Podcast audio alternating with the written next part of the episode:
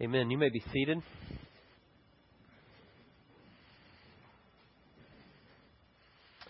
If you would bow with me in prayer before we open God's Word together. Lord, we thank you for this time that we have here together. We thank you for this place that you've provided. We thank you for your Word, that you tell us it is life-giving, and it's life-creating, and it's life-recreating, and that it's eternal, and that we can trust it, and that you've persevered and kept it for us, preserved it for us. And I pray that this morning as we open it, that your Spirit would lead and guide and teach us, apply this to our hearts and our lives, show us exactly what it means for us to be trusting in you in all things. And we thank you that you've given us your word. We pray all these things in Jesus' precious name. Amen.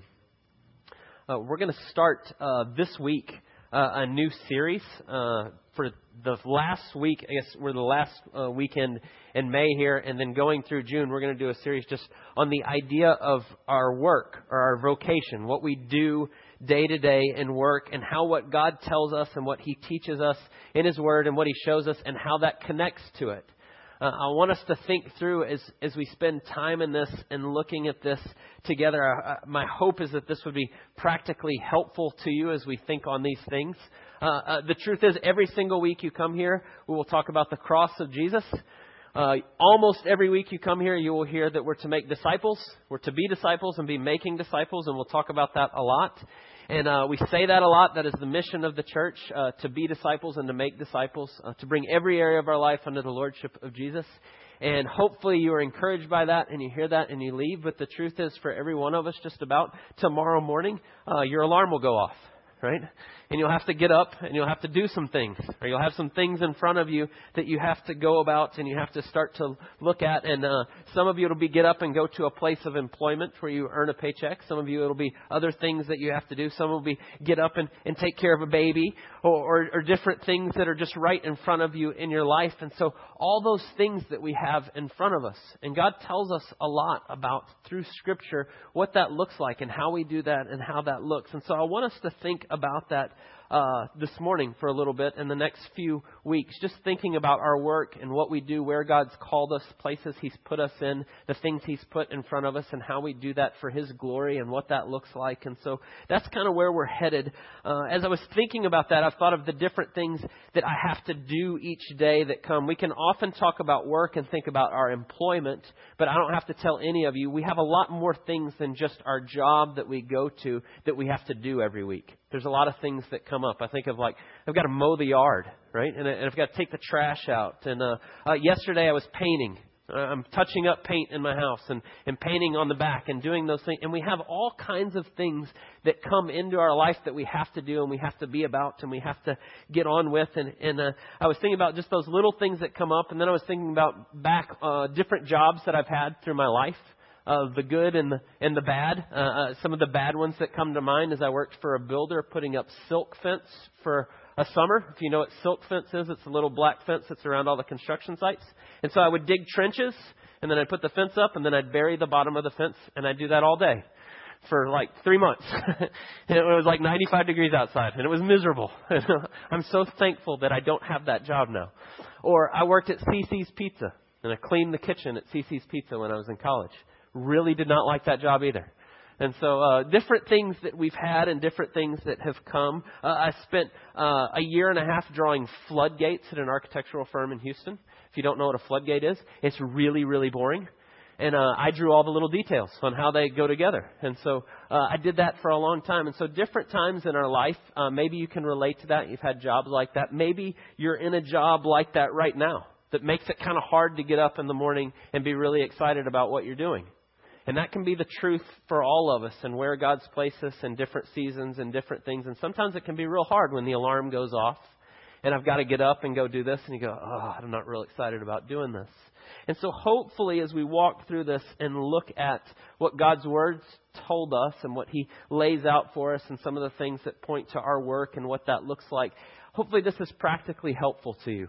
That it's encouraging no matter where you are or what season you're in or what you're doing or the things that you have in front of you. And so as we think about that, what I want us to do today is we're really going to start at the end. How the fullness of this comes together. Because I think if we know the end, If we know where everything's going and where it's headed and what God's doing, it makes, as we're walking through what we're doing, a lot different. It makes it a lot better, I think, in a lot of ways.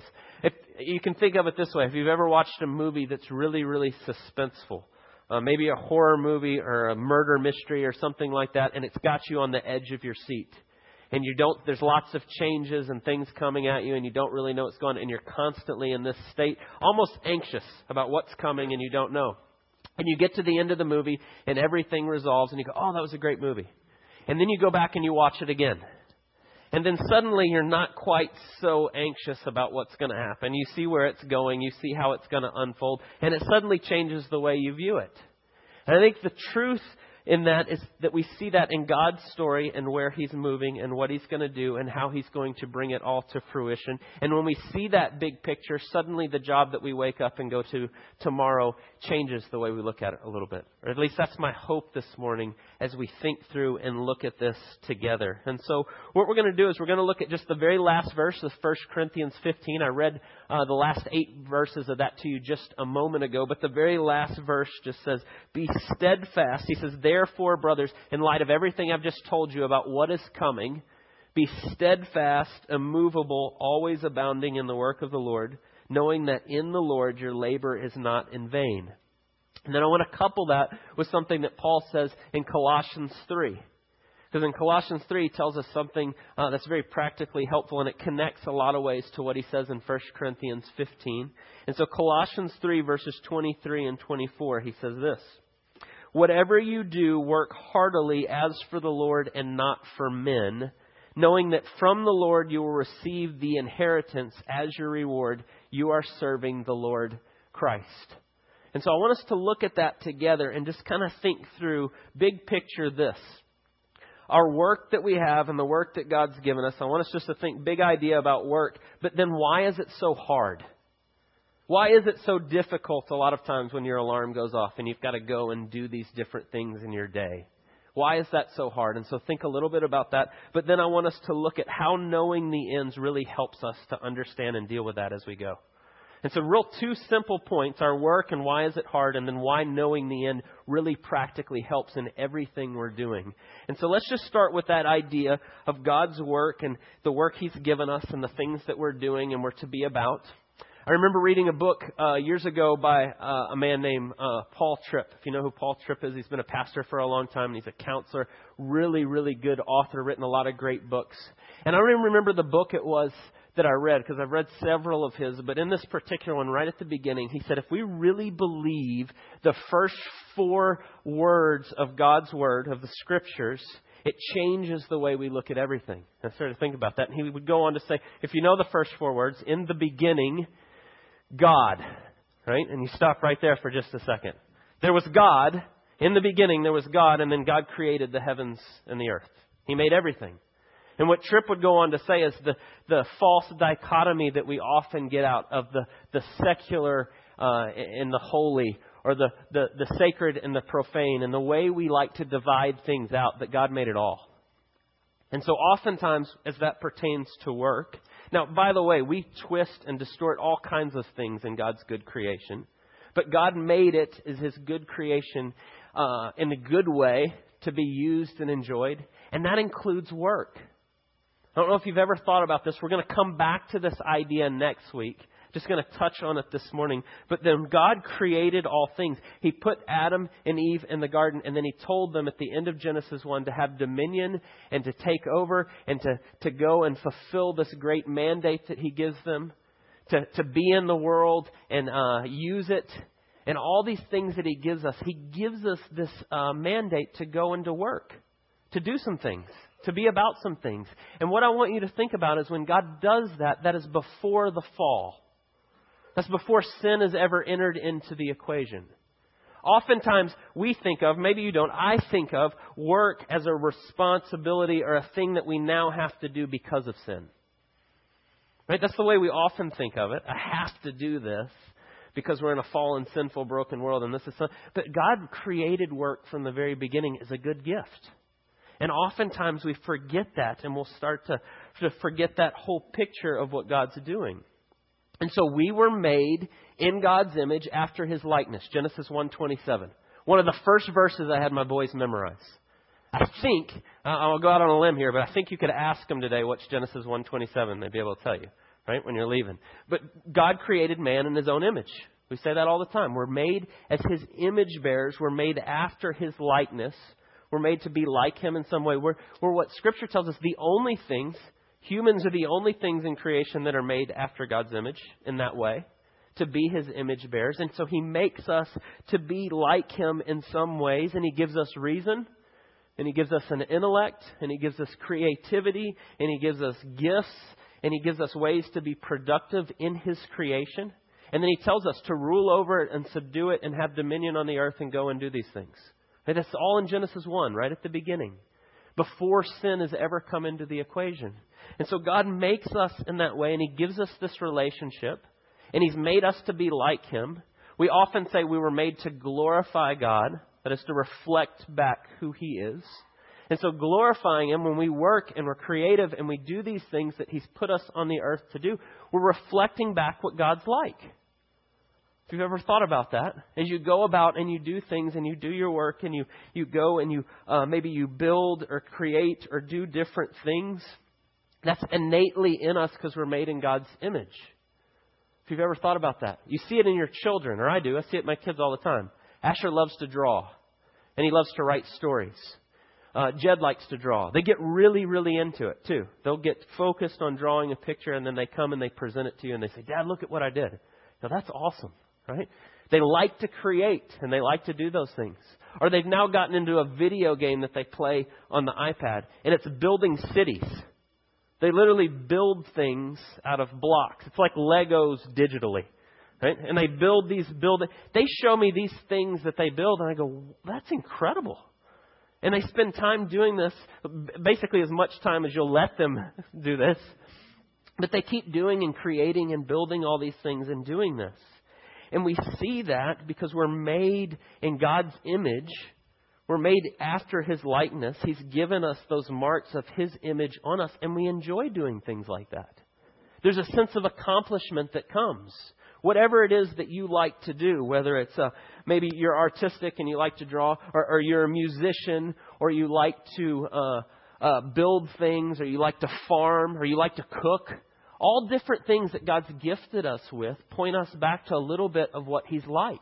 His creativity in those things. And if you think about it, if we're made in his image, we know that God is wildly creative. Do we not? I mean, I don't think I have to explain. Joanna and I went last week to the Grand Canyon. That's why we weren't here last week. And we stood on the rim of the Grand Canyon and looked at this incredible majesty of what God has created. Guy standing next to me, two older gentlemen, only other two people there. And the guy turns to his friends and he goes, "Do you see that peak over there? And the way that rock is right on top? It looks like somebody designed it that way." And I thought, well, yeah, it does. Right? You see God's creativity. You don't have to go to the Grand Canyon to see that. You can look out the window and look at the trees. Think about the way trees work. The roots that are in the ground, and it sucks up the water and the nutrients and the way they blossom and all that God put into that. Or go beyond the trees. Look around the room. The different people here that God created with different personalities, uniquely gifted in all different ways. Just the creativity it took to create the people sitting right here in this room. Forget the rest of the world, just right here. It's really, really remarkable when you think about it. That God is so wildly creative. And so is it any wonder that when we go and we begin to create and do and make things, that there's a great sense of accomplishment that comes with those. It's a great thing. It's a good gift that God's given us. Go subdue the earth. Be over it, make and do and be about these things. It's the pre-fall that God's given us that. And it comes from innately from being made in God's image. And so it's a wonderful, good gift. But the question I really want us to think about is, why is it so difficult? Why does work stink a lot of times? Right? Why is it miserable working at CC's Pizza? Right? And with a lot of nice people, by the way. There was nobody bad there. It was just hard. Or why is silk fence so hard? Right? Or the things that we have to get up and be about. Oftentimes, it's such a struggle. Well, the picture is God gives us these things and puts this in us pre-fall. Right? And he gives us this this ability to do these things in relationship with him, walking with him. And so I want you to think about what Paul says here in Colossians 3. Whatever you do, work heartily as for the Lord and not for men. Right? Do your work unto the Lord and not for men.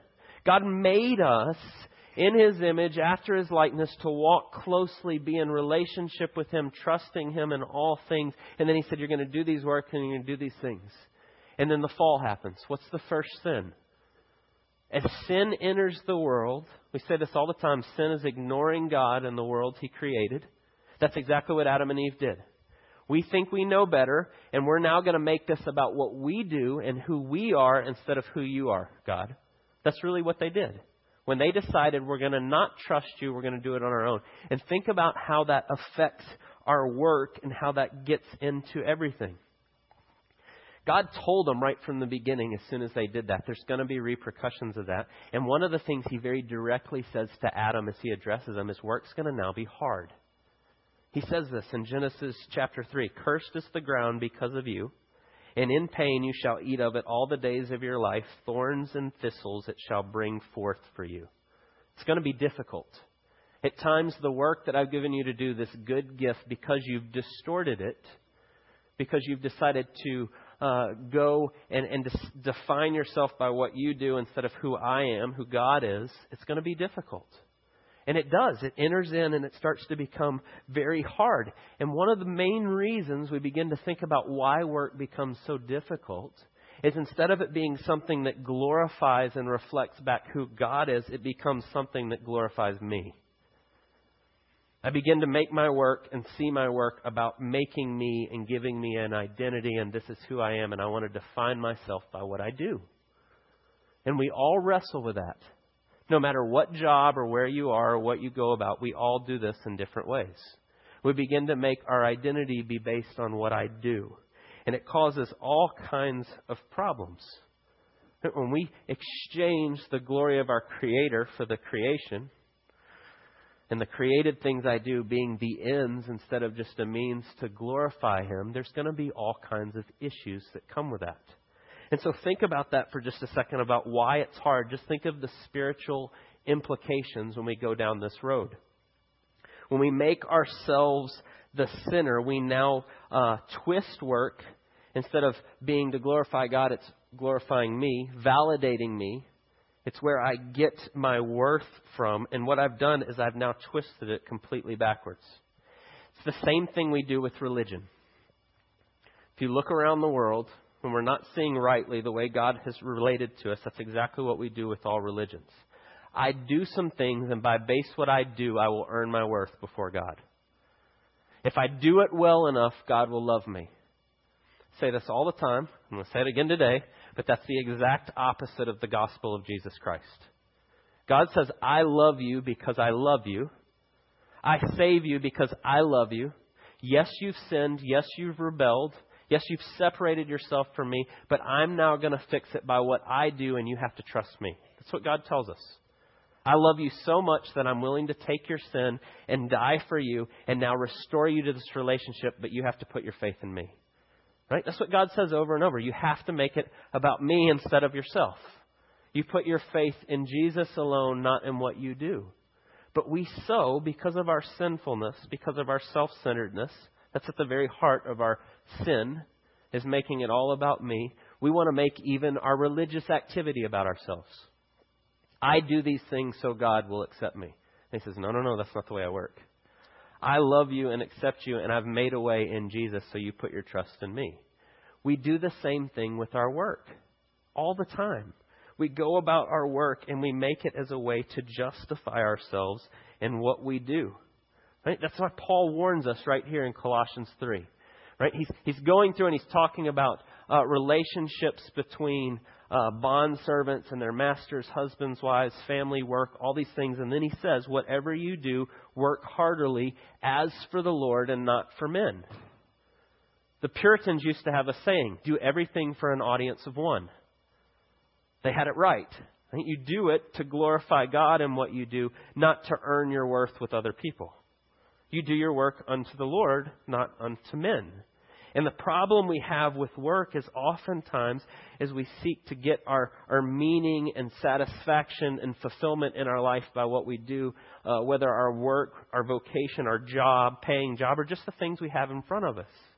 And so we take something that's a good gift that God's given us and we turn it into an idol. Right? You've heard me say this a lot. We've talked about this a lot. Anything in your life that becomes an idol is taking a good thing and letting it be an ultimate thing. Work is a good thing. It is a good gift from God. We were made to actually work and do some things, but we were made to do it to glorify God, not to get our own identity and self-worth from it. And when we twist it and do it that way, it becomes an idol. And it can be anything.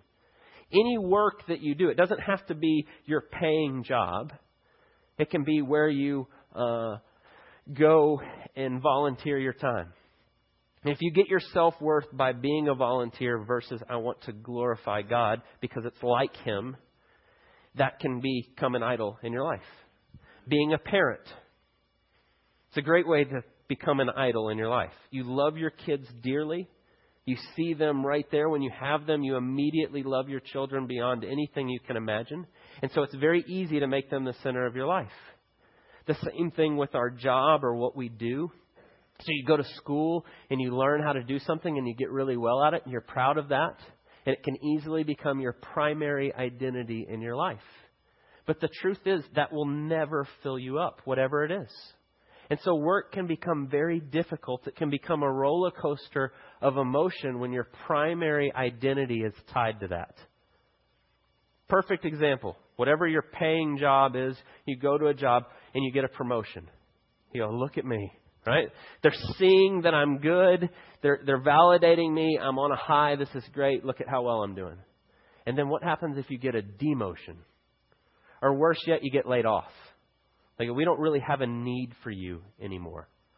Right? It crushes you. If that's your primary identity in your life, it's going to be an up and down constantly. Kids is a great example. If being a parent is your primary identity, your kids are doing well, they're doing great. Look at how smart they are, or how good they are, or what they are at sports. And then what happens if they're not so good? Oh, by the way, your kids are going to disappoint you at some point. And if your primary identity is tied up in your children, that's going to be an up and down thing as well. And so we do that, and it causes us all kinds of problems when we do that. When we make work our primary means of our identity in our life, it throws us all over the place. And it was never created to be that. That's why that happens. But there's another reason that it tells us in Scripture that work's difficult. That's a big part of it, deep spiritual implications of it. But in a fallen, sinful, broken world, there's a certain amount of futility now built in. Romans 8 talks about this, that the world creation is groaning under the weight of sin. When God speaks to Adam and Eve in the garden, He says there's going to be some things that are really hard and difficult now because of sin in the world. He tells them that right from the beginning. And so there's a very difficult part of it that it's just inherent. There's an inherent futility in the world because we're not using it the way it was intended to be used, namely to glorify God. We've made it all these other things, and so it becomes very difficult in different ways. There's a ton of examples I could give you. This is probably a pretty silly one, but I think it illustrates the point pretty well. Have you ever tried to clean your house really well with small children living with you? It's really, really frustrating, right? There's an inherent futility in that. You get it all together and things put away. I was home on Friday with the boys, cleaned the whole kitchen, had it great. Went outside to clean the car because it was disgusting too, because there's these tiny humans that just destroy it. And I got done 30 minutes later and come back in and it looks like a tornado's hit the kitchen. Literally. I mean, there's stuff everywhere. Jed had decided to make shakes for everybody in the neighborhood. Milkshakes. With chocolate chips in them, using a Cuisinart, which is not to make shakes with. But that's, I mean, I say that half joking, but it is true. There's an inherent futility. Or I mow my lawn, and it looks great, and it's all good, and it's perfect. And then guess what happens a week later? It looks like it did before I started, and I got to do it all over again. And then I spend 3 days after I do it not being able to breathe, right? And so it's just there's things everywhere in a fallen, broken world that leads to a futility. And it's frustrating. It's hard. It's built in because we're not using it the way God designed it. And so often we're using it to be all about ourselves and misusing it. And those things, that inherent futility is built in. There's a great short story. I came across it because Tim Keller wrote a book on work, this idea called Every Good Endeavor. And I really enjoyed the book. But right at the beginning of the book, he points to a short story by J.R.R. Tolkien. If you know who Tolkien is, he wrote Lord of the Rings. He wrote the whole trilogy. He was a Christian. He wrote Lord of the Rings to try to flesh out in a story about what God's doing in his redemption. And he wrote this short story in the middle of struggling with writing those books. He was really having a hard time. And in the short story, it was called Leaf by Niggle. Right? Niggle is the main character's name. Now, niggle means literally to fiddle or work in an ineffective manner. Right? And so Niggle is the main character, and he wants to be a painter. And he loves to paint, but he never has time to paint. In fact, Tolkien says at the beginning of the story, as a painter, he wasn't very good because he had many other things to do. Right? He was constantly being interrupted, and he was constantly frustrated. But he had this vision of this painting. And so he bought this giant canvas to paint a great big huge tree. And the story, Leaf by Niggle, he only ever got one leaf done. Right? And as the story comes, he started to see that he was going to die. It was imminent. And he was so distraught that I'm never going to finish my painting. And then he dies. And he only painted one leaf. And you read the story. And as I read it and I thought about it and I read through it, I went, man, I read that story. And I thought, this is me in so, so many ways. Right? All the things I want to do and I want to be out and I want to have time for and I want to get on with. And I never get to it. Or you just get one little part of it. Or you just get a little taste of it. And I feel all those things, and I see that as I was looking. That's the way often it feels in a fallen, sinful, broken world. You never get to all those things. And it can be very, very frustrating at times. It can be very difficult. And so I want us just to think for the last couple of minutes here is how do what we know is coming in God's redemption and his story and what he's doing shed light on how we can rest and how we can work to the fullest, how we can do what Paul tells us to do, despite how difficult it is, despite how frustrating it can be at different times. And so think of what he says in 1 Corinthians 15:58. Therefore, brothers, be steadfast, immovable, always abounding in the work of the Lord, knowing that in the Lord your labor is not in vain. If you know 1 Corinthians 15, we went through 1 Corinthians a couple years ago. We went through that whole chapter, and it is a beautiful chapter of the promise of what is to come in Christ. He goes on about us being changed from mortal beings to immortal. That all things are going to be put under the lordship of Jesus, including death. Right? And he gets to the end. We read that just a minute ago. Oh, death, where is your sting? Where is your victory? You've got nothing. Right? I remember preaching a sermon on that years ago, and my brother used to talk trash to me when we played basketball, and he'd say, eat it. Right? And the title of that sermon was Eat It Death. Right? You don't have anything here because of what God's done. And that's what he's saying in 1 Corinthians 15. And he lays out and he says, we're going to go from the natural man to the spiritual man. What's sown in dishonor is going to be raised in glory. Our weakness is now going to be power. And he takes this incredible picture. And he tells you all these things of what it's going to look like. And then the conclusion Paul comes to is in light of that, therefore be steadfast, immovable, always abounding in the work of the Lord, knowing that your work will not be in vain. It won't be in vain because of what's to come. And I want you to think about that picture that Scripture paints for us. You see it in Revelation chapter 21, when Jesus, the Lamb on his throne, says, behold, I am making all things new. And when he says that, new means not young, like firstborn new, like a new baby, but set in its pristine condition, restored. Jesus also uses in Matthew 19 the word regeneration to describe the new world. Regeneration means making all things as they were meant to be, setting all things right. And that's the picture that you see throughout Scripture. You see that coming up over and over, an incredible picture that Jesus is going to redeem all things and set all things right. And so I want us just to think for just a second, how do we look at our work and the futility of it and the frustration of it in light of what Jesus is going to do. Because it changes the way we look at all of it, or it should. And so when we read here in Colossians 3, it says, whatever you do, do your work heartily as for the Lord and not for men, knowing that from the Lord you will receive the inheritance as your reward. The inheritance of the new heavens and the new earth, of all things set right. Being with Jesus in fullness of glory, that's what's coming. And he says, so in light of that, work heartily for the Lord and not for men. Set your sights on eternal and what God's going to do. And so when we start to think about that picture of what God's doing and what he's uniquely gifted you to do and the different tasks he's given you, you're not earning your worth before him. You're glorifying who he is and what he's done and what he's going to do. We're creating foretastes of the fullness of what his kingdom's going to look like. We get to be part of that right now. And we know it's not going to be in vain because he's going to bring it to a fullness of its beauty and glory when he returns. And so even when we're frustrated and we kind of struggle along and we have bad days and those different things and we have frustrating days, when there's futility in the days of what we're trying to do, we have a hope that it's going to come to fruition. I love the story, The Leaf by Niggle. And the reason Keller brings it into his book is Niggle dies, right? Creating one leaf, frustrated, goes to his deathbed so upset that he's only made this one leaf of his beautiful picture. But the story ends that Niggle dies and he goes to heaven.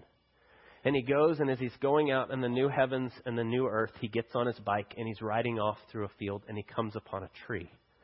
A tree more beautiful than anything he's ever seen, and then he realizes it's his tree. The tree that he wanted to create, the thing that he wanted to do, that he could never quite bring together, and there it was. And Niggle stands before his tree and he goes, it's a gift. And he rejoices of what God has done in bringing the fullness of it. And so when I think on that, and I think of what Scripture tells us about regeneration and all God's going to do, and then I read 1 Corinthians 15, be steadfast, immovable, always abounding in the work of the Lord, knowing that in the Lord your labor is not in vain. What a wonderful promise that we have. And so as I get up tomorrow and I do my work, I'm going to blow it. And I'm not going to fully see all of it come together, and it's not going to be all perfect. But in Christ, it's going to find its fulfillment.